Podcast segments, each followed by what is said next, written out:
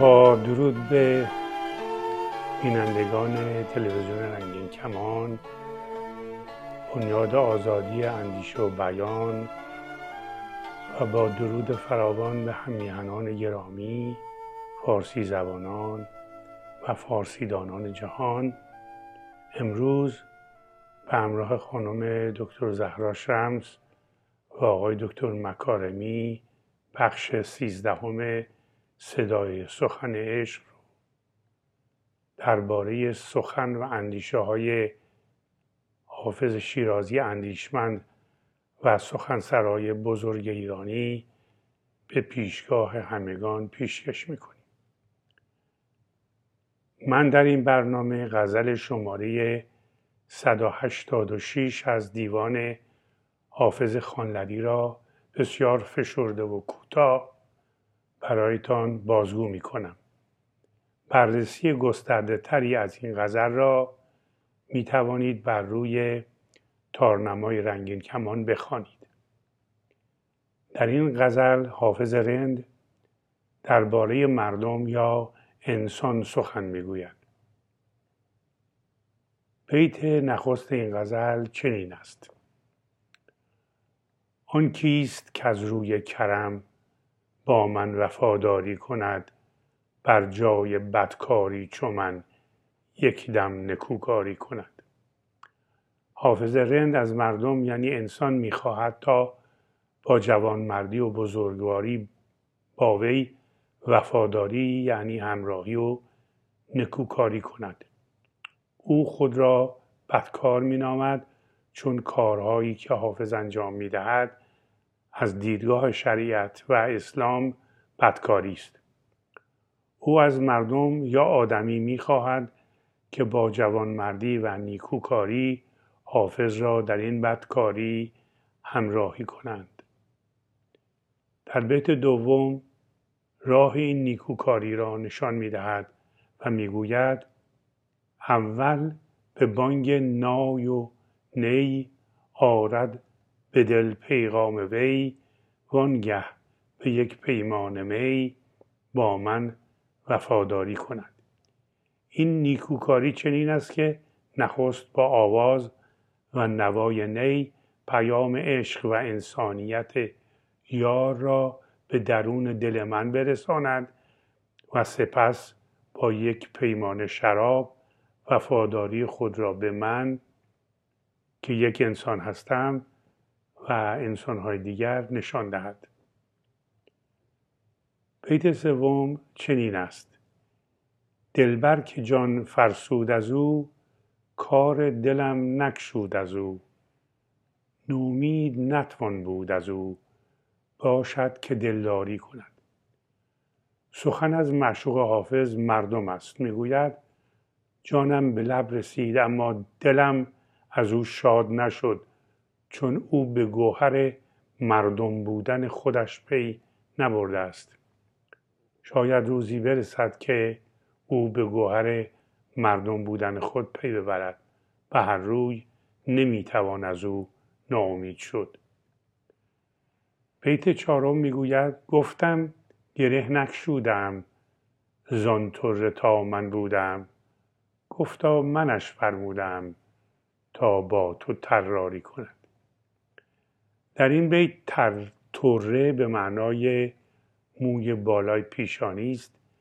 طراری هم یعنی عیاری و تردستی. چکیده بیت چنین می شود: گفتم در زندگی از روز نخست تا کنون نتوانستم گره‌ای از زلف تو باز کنم، یعنی دستم به زلف تو نرسیده است.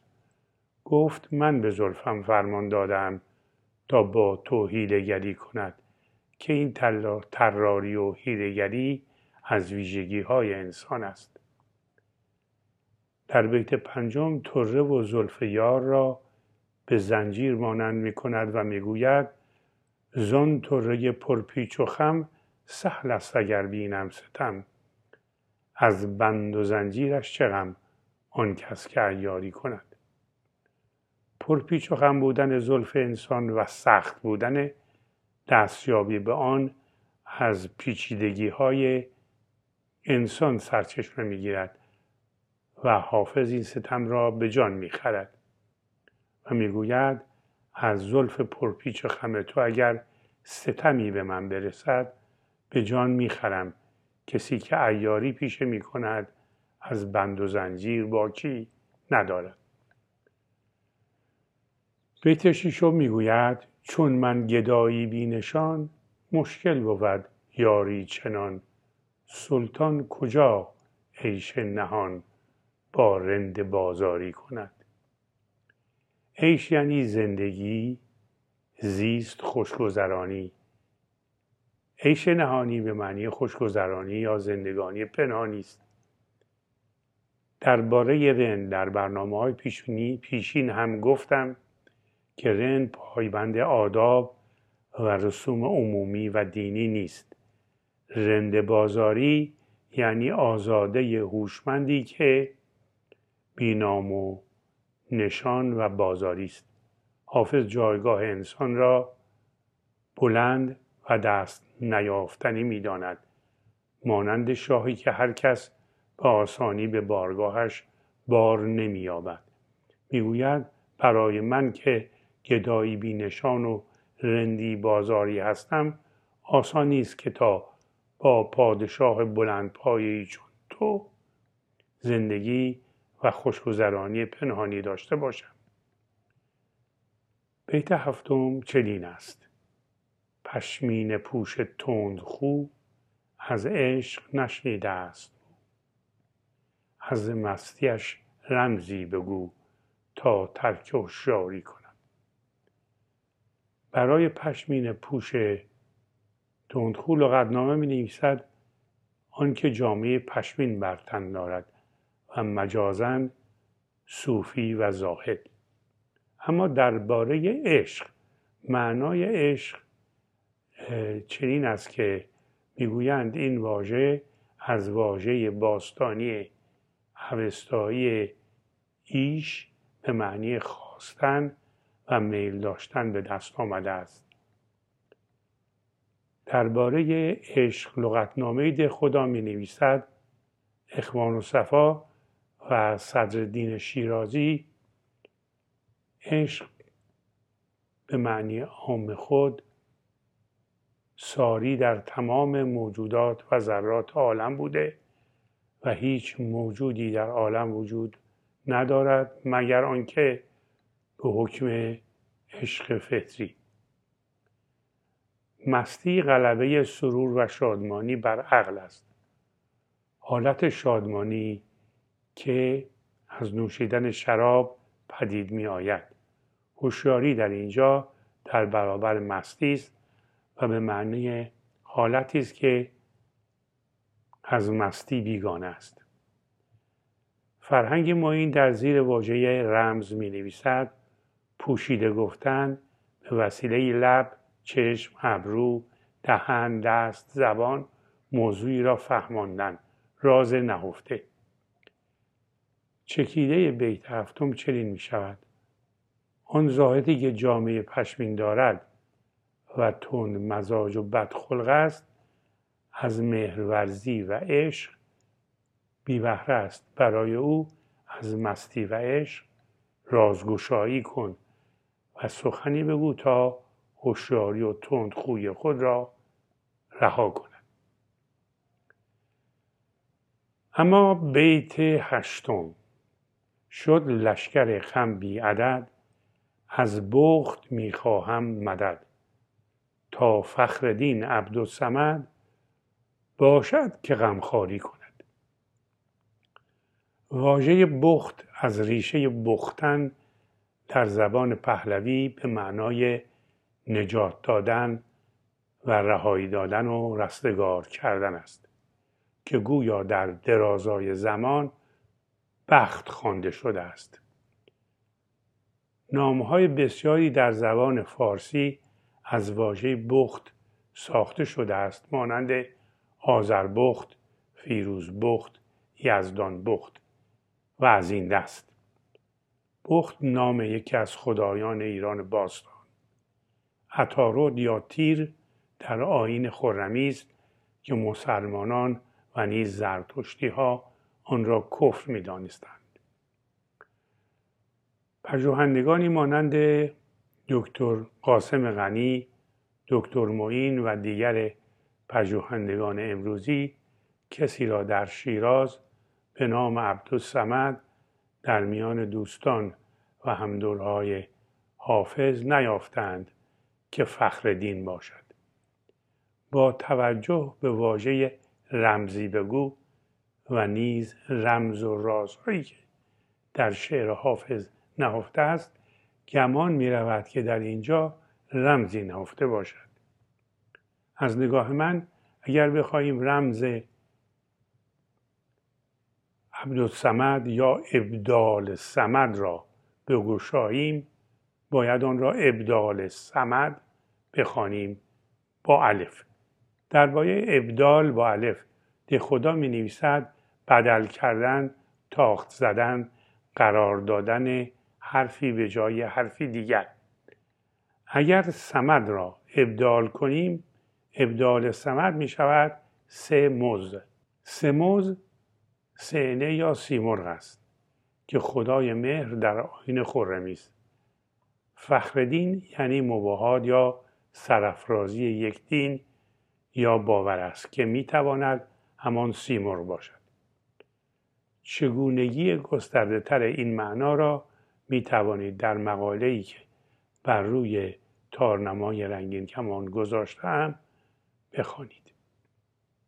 با این رمزگشایی چکیده و معنای بیت چنین می شود: سیاهی زلف دلبر بیشمار شد، از ایزد رهایی بخش بخت یعنی دبیر فلک خدای علم و عقل یاری میخواهم، امیدوارم سرافراز کیش یا سیمرغ یا خدای مهر دلسوزی و مهربانی کند. بیت 9 چنین می شود: با چشم پر نیرنگ او حافظ مکن آهنگ او، کن چشم مست شنگ او بسیار مکاری کند. نیرنگ یعنی سحر، افسون و فریب. آهنگ یعنی قصد، عزم، اندیشه، آواز، نوا. شنگ یعنی شوخ، بی‌حیا و زیبا و بی‌شرم. چشم شنگ یعنی چشم بی‌حیا. مکاری یعنی فریبندگی و افسونکاری. چکیده بیت 9 چنین می شود: چشم او جادویی فریبکار است، حافظ به سوی او مرو که اگر بروی آن چشم زیبا و مخبور فریبندگی ها و افسونگری های فراوان خواهد کرد و تو را به دردسر و گرفتاری دچار خواهد کرد. چکیده غزل چنین می شود: در این غزل خواجه شیراز درباره درونمایه فرهنگ ایرانی که وفاداری به انسان، موسیقی، می، پیمانه و پیمانه است سخن میگوید. رمز عشق خود را به خدای مهر به شیوهی رندانه بازگو میکند و سراندیشه های رندی را به گونه زیر برمیشمارد. در بیت یکم رند وفاداری به انسان را نکوکاری می داند. در بیت 2 برای رند بانگ نای و موسیقی پیام درونی انسان است و می نشان وفاداری به فرهنگ مردم دوست ایران است. رند در بیت 3 در راه عشق به انسان وفادار است و از بیمهری یار یا مردم ناامید نمی شود. در بیت 4 رند می داند که دستیابی به زلف یار و مهربرزی با وی دشوار است و این دشواری را از ویژگی های خصلت انسان می داند. بیت 5 می گوید رندان نیز مانند عیاران در راه عشق به مردم از بند و زنجیر باکی ندارد. در بیت 6 رند که پایبند هیچ آداب دینی و اجتماعی نیست، خود را در برابر نوع انسان کوچک و کمبها می داند.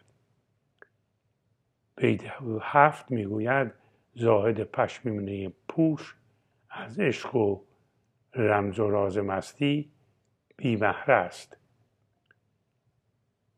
در بیت 8 رند در راه عشق از خدای مهر سیمرغ دلسوزی و مهربانی می‌خواهد. در بیت 9 حافظ رند چشم یار را زیبا، شیوه چشمش را افسونکار و دردسر آفرین می‌داند. تا برنامه دیگر تندرست و سرافراز باشید.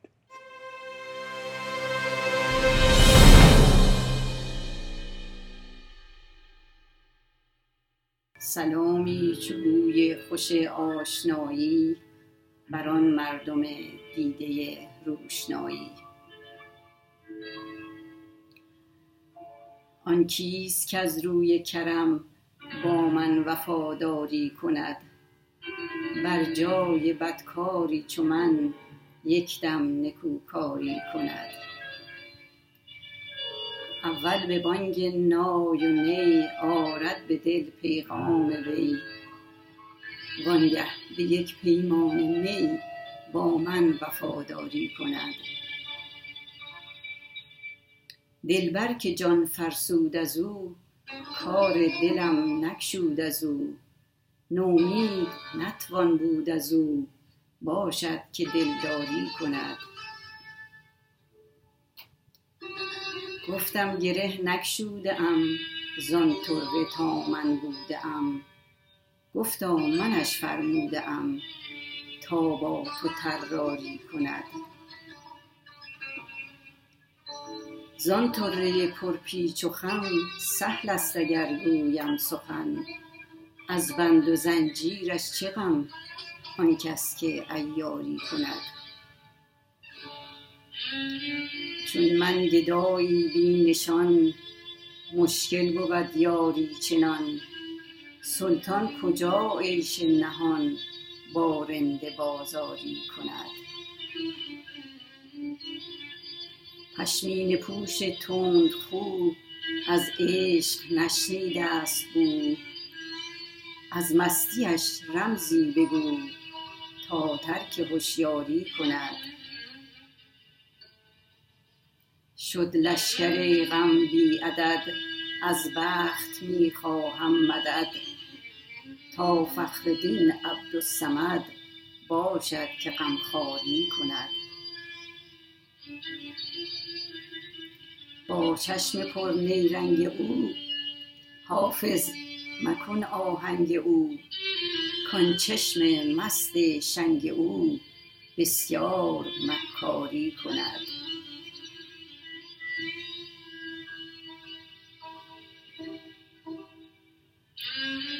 همونطور که پیش از اینم براتون گفتم، از سالهای آغازین دهه 70 که به پژوهش درباره حافظ پرداختم، از جمله کارهایی که انجام دادم پژوهش‌هایی بوده درباره آشنا شدن فرانسوی‌ها با حافظ. این پژوهش‌ها که به طور متدیک انجام شده نشون داد که از چه موقع و چگونه حافظ توسط فرانسویان شناخته شد. یعنی ابتدا من به جستجوی نام حافظ در سفرنامه‌های غیر فرانسوی و فرانسوی پرداختم. برای اینکه به نفوذ و پذیرش حافظ در کشور فرانسه پی ببرم، متوجه شدم که این کار بدون در نظر گرفتن وجود ترجمه ها و نقش اونها غیر ممکنه. و از اونجا که ارتباط ادبی بین کشورها و فرهنگها بدون ترجمه عملی نیست، به مطالعه ترجمه ها و مترجم ها پرداختم. در این برنامه ها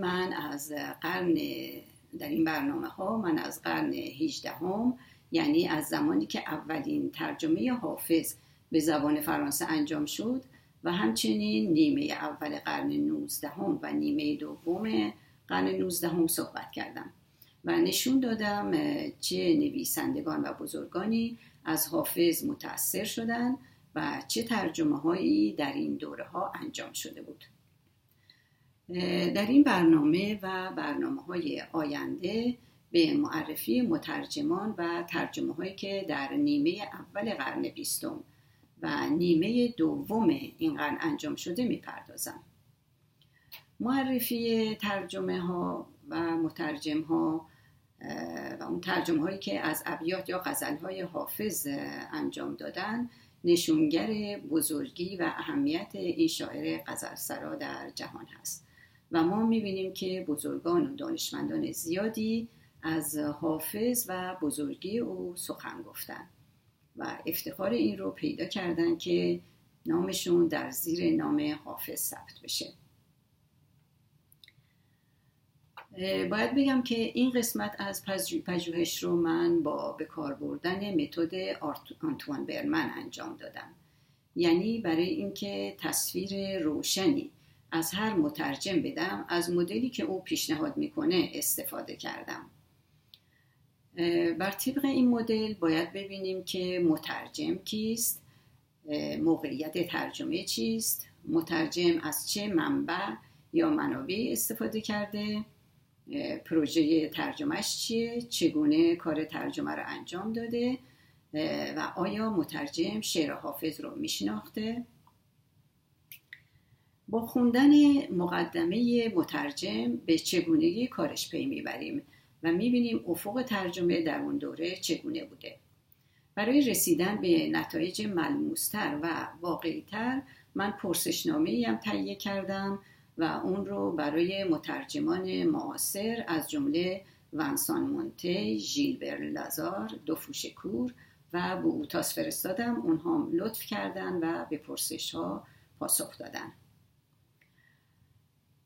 برای اینکه مترجم رو بهتر بشناسیم باید ببینیم که آیا او تنها مترجم بوده یا شغل دیگه هم داشته، آیا ترجمه های دیگه هم داشته و در این صورت از چه زبون هایی و از چه نوع ادبی، آیا مترجم مقاله یا آثار دیگه ای داره، آیا ترجمه رو با همکاری مترجمان دیگه انجام داده و چگونه این کار انجام شده. این روش رو من در مورد همه مترجمان حافظ به کار بردم. همونطور که پیش از این گفتم در آغاز قرن بیستم فرانسویان به گنجینه‌های ادبیات ایران بیش از پیش پی بردند و مطالعات زیادی درباره اون انجام دادند. ترجمه‌های زیادی از شاعران ما به زبان فرانسه انجام شد. درباره ترجمه‌های حافظ باید بگم که از زمانی که فرانسه زبان‌ها شروع به ترجمه ابیات یا غزلیات حافظ کردند، یعنی از اواخر قرن 18 این اولین باریه که در یک دوره تقریباً 50 ساله یعنی نیمه اول قرن 8 ترجمه توسط 6 مترجم انجام شده. این ترجمه‌ها با ترجمه‌های پیشین هم از نظر کمی و هم از نظر کیفی تفاوت دارند. در این برنامه من از اولین ترجمه‌ای که در اوایل قرن 20 انجام شده به طور خلاصه صحبت می‌کنم. اهمیت معرفی مترجم‌ها و ترجمه‌های اونها در این هستش که این مترجمان قدم‌های مؤثری در شناسوندن حافظ به فرانسه زبانان برداشتند و منصفانه است که نام اونها شنیده بشه و نوع کارشون مورد مطالعه قرار بگیره. ترجمه فریله در اوایل قرن بیستم یعنی در 1909 یه دایره المعارفی چاپ شد به نام دایره المعارف ادبی مصور که اونو ما میتونیم نمونه خوبی از نوشته‌های قرن بیستم درباره ایران بدونیم. یک قسمت از این دایره المعارف اختصاص به ایران داره و عنوانش ایران ادبی هست. این دانشنامه شامل جزئیاتی درباره ریشه و نژاد آریایی‌ها، تکامل ادبی و تولید و ارائه کارهای ادبی در ایران هست و همینطور مطالبی هم درباره نویسندگان و شاعرای معروف ایران در اون وجود داره. فریل مقاله رو که نوشته اسمش هست La Perse Littéraire، همونجور که اینجا میبینین، و یه تصویری از سنگ نوشته های تخت جمشید در بالای مقالش گذاشته. در این مقاله فریله همونجوری که گفتم درباره اصل و ریشه نژاد ایرانیان، تاریخ استقرارشون در این سرزمین و تاریخچه سلسله‌هایی که در این کشور تا اولین سالهای قرن بیستم حکومت کردن نوشته. او آثار ادبی ایرانیان رو به 3 دوره تقسیم میکنه: دوره مذهبی که با اوستا و گاتاها یعنی سرودهای مذهبی زرتشت مشخص میشه، دوره حماسه و دوره شعر تغزلی. او از زبان پارسی قدیم و پارسی نو هم سخن گفته و یک کتاب شناسی مفصلی هم معرفی میکنه که بیشتر اون کتاب ها به آلمانی هست، ولی از نوشتهاش ما میفهمیم که حتی آثار شاعران پارسی رو به زبان فارسی هم خونده. فریله در جایی از نقش عرفان در ادبیات فارسی صحبت میکنه. شاعران غزل سرایی چون سعدی و حافظ رو معرفی میکنه و نمونه‌های از اشعار اونها رو میاره. به نظر او حافظ در ردیف اول شاعران غزل سرا قرار داره و مانند رودکی، فردوسی و سعدی یکی از شاعران ملی و وطن پرست ایران و یکی از بازوق‌صدترین اونها هستش. به نظر فریله تخیل بارور شاعران پارسی از خوشگذرانی، شراب و گل تغذیه میکنه. من در اینجا تنها به برخی از خصوصیات این ترجمه اشاره میکنم. فریله 13 غزل از حافظ رو ترجمه کرده و برای این کار از دیوان حافظ که قزنبرگ تهیه کرده بود استفاده کرده. مترجم این غزلیات رو از آلمانی ترجمه کرده و غزلها هم از میان غزلهای اولیه دیوان انتخاب شدن. اغلب پیش میاد که مترجم بیت آخر رو که حاوی اسم مستعار شاعر هست نمیاره. گاهی هم 1-2 تا بیت از غزلها در ترجمه دیده نمیشن. مترجم عشق حافظ و معشوق اون رو آسمونی میدونه و گاهی کلام شاعر رو با معیارهای فرهنگی خودش ترجمه میکنه. مثالی میزنم از بیت دوم غزل شماره 8: ساغر می بر کفم نه، تازه برکشم این دلق ازرق فام را. حافظ از ساقی میخواد بهش جامی بده که در نتیجه نوشیدن اون از خودش بیخود بشه و جامه آبیش یعنی همون لباس زاهدان رو به دور بندازه. حافظ منظورش اینه که ترک زهد و دورویی بکنه. ترجمه فریله به این صورت هستش: جامی پر از شراب به من بده تا به من کمک بکنه که تئاتر زندگی رو بازی بکنم. او از جامعه ازرق فام هیچ نامی نمیبره و در پاورقی هم هیچ توضیحی نمیده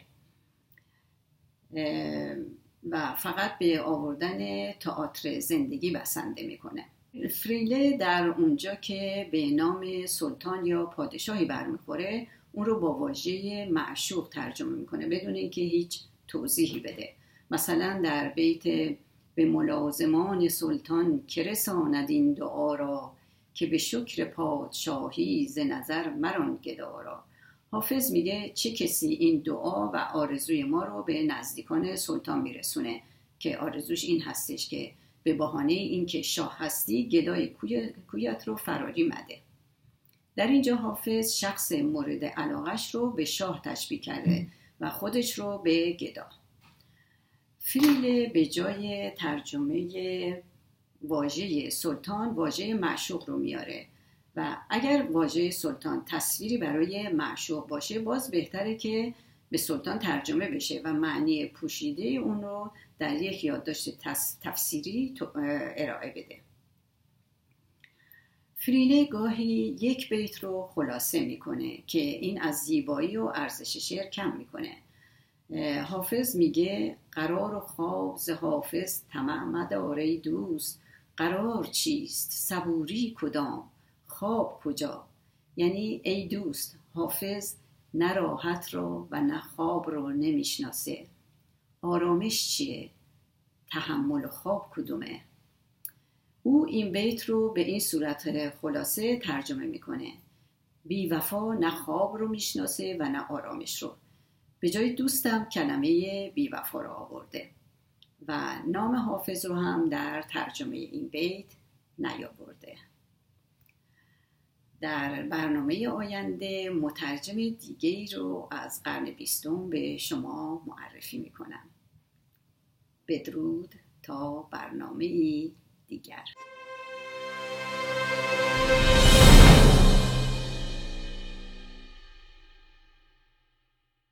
با سلامی دوباره عزیزانم، دلبندانم، هممیهنان عزیز در هر کجای دنیا و پارسی زبانانی که با ما هستند در 13مین برنامه از صدای سخن عشق.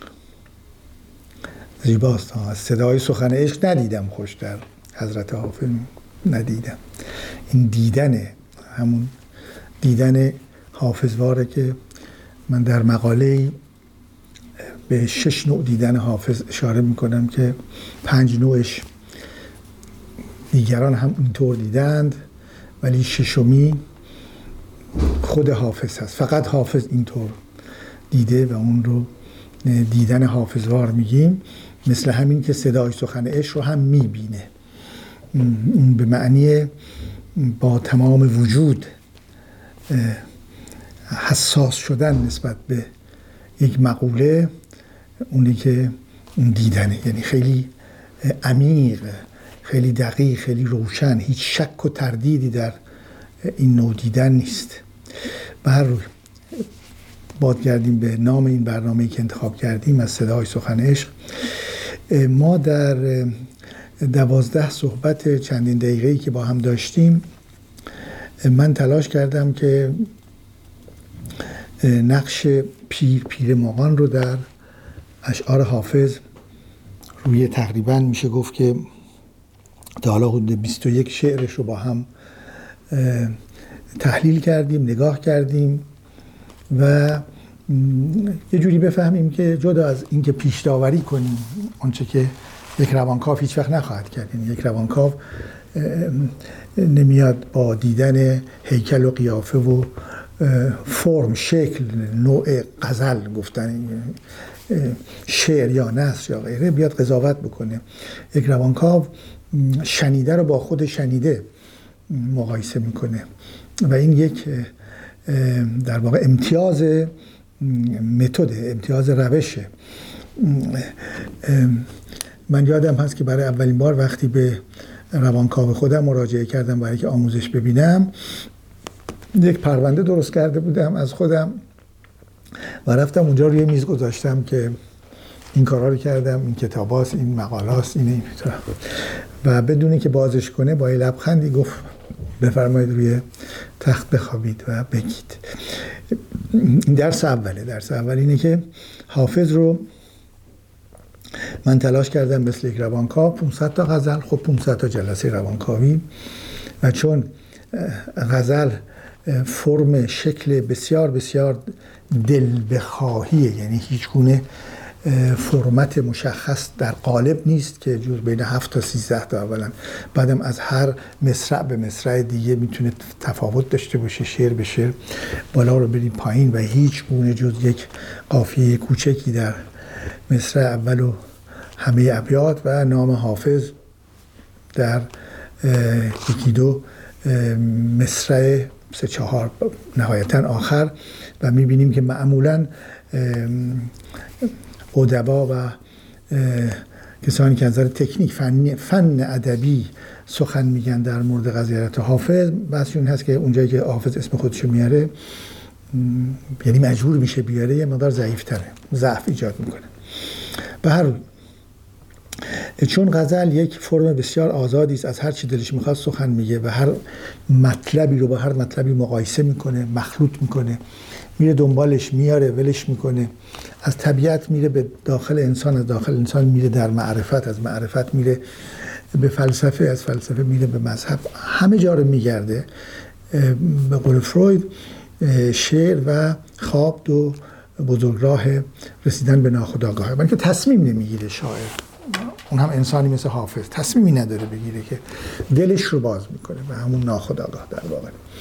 و من با این فکر و ذهن بوده که به دنبال حافظ بزرگوار رفتم، نگاه کردم و 21 شعری رو که قبلا با هم اگر حوصله کنید هم دوست داشته باشید میتونید برین 12 تا 10-15 دقیقه اول رو هم نگاه بکنید که متوجه بشیم چه ها گفتیم از این 21 شعر، چه ها درآوردیم. ولی هدفم این هست که دیگه به آهستگی این بحث رو ببندیم که از جلسه دیگه دنبال بحث دیگری بریم، موضوع دیگری بریم. موضوعهای دیگر هست: عشق، دو جهان، مسئله خود دیدن یا دیدار، مسئله یار، می، اینها رو هم یکی یکی بیاریم و بتونیم با این دالها و مدلولهای پشتش، با این دالها و مفاهیم پشتشون و ارتباط شبکه‌ای اینها رو در آسمان در نظر بگیرید. پیر مغان، خرابات، می، عشق، دیدن، یار و یکی یکی اینها رو به هم ربط بدید، به یک شبکه برخورد میکنید. این شبکه که همشون هم به هم راه دارن، هر کدوم از این دالها به عنوان واژه با مدلولهاشون به یکی دیگه مربوط میشه، یکیشو هم نمیشه برید کنار گذاشت برای که با هم تعریف میشن. وقتی اینها رو با هم دور هم بگذارید به یک بینشی میرسید که این بینش شما رو به حافظ نزدیک میکنه. یعنی از قبل نمیایم شروع کنیم بگیم که حافظ چون مرتب ذکر قرآن میکنه و مرتب میگه از قرآن یاری میجو، مرتب میگه که دعای سحری من هست، مرتب الله و خدا در اشعارش هست و خب در یک مرکز آموزش یکی از مناطق کشورهای اسلامی در قرن 14 میلادی بوده و چون در مکتبخانه های نظام در واقع مذهبی اسلامی، البته شیعه که نبوده اون موقع، از اهل تسنن رشد کرده، همه در واقع علوم زمان خودش رو تا مقدار بسیار زیادی میدانسته. معلوم هست از روی نوشته هاش، حتی موسیقی هم خیلی خوب میدانسته، دستگاه ها رو بلد بوده، سازها رو بلد بوده، حداقل کار کردشون رو. ما نمیتونیم اینجوری بگیم که از پیش قضاوت بکنیم حافظ هم مثله، ولی حافظ حافظه و برای اینکه بشناسیمش از یه راه دیگری میریم و اون همونطور که عرض کردم خدمتتون به عنوان یک روانکاو مثل یک مراجع که آمده پیش من، نگاه کردم بهش و اینکه هیچ نمیدانم در موردش، پس یکی یکی بدانیم. در دانستن حالا امروز سعی میکنیم که تکلیف این مسئله پیر و پیر مغان رو روشن بکنیم. البته شما دیدید که در عرض این 21 بیت خب بعضی وقتا پیر هست، بعضی وقتا پیر مغان هست، ولی با واژه های دیگری که حول پیر هم میاره روشن میکنه که همون پیر مغان منظورشه. خب رفته حافظ از یک رهبران مذهبی قبل از اسلام ایران، توجه بکنیم، یعنی اولا خارج از حوزه اسلامی، یک اونها یک کاست دارن، یک مغان یک نظام و سلسله بندی دارن، سلسله مراتبی دارن و اون بالاش اون کسی که در واقع از همه اونها پخته تر، پیرتره و ازش فرمان گوش میدن بقیه.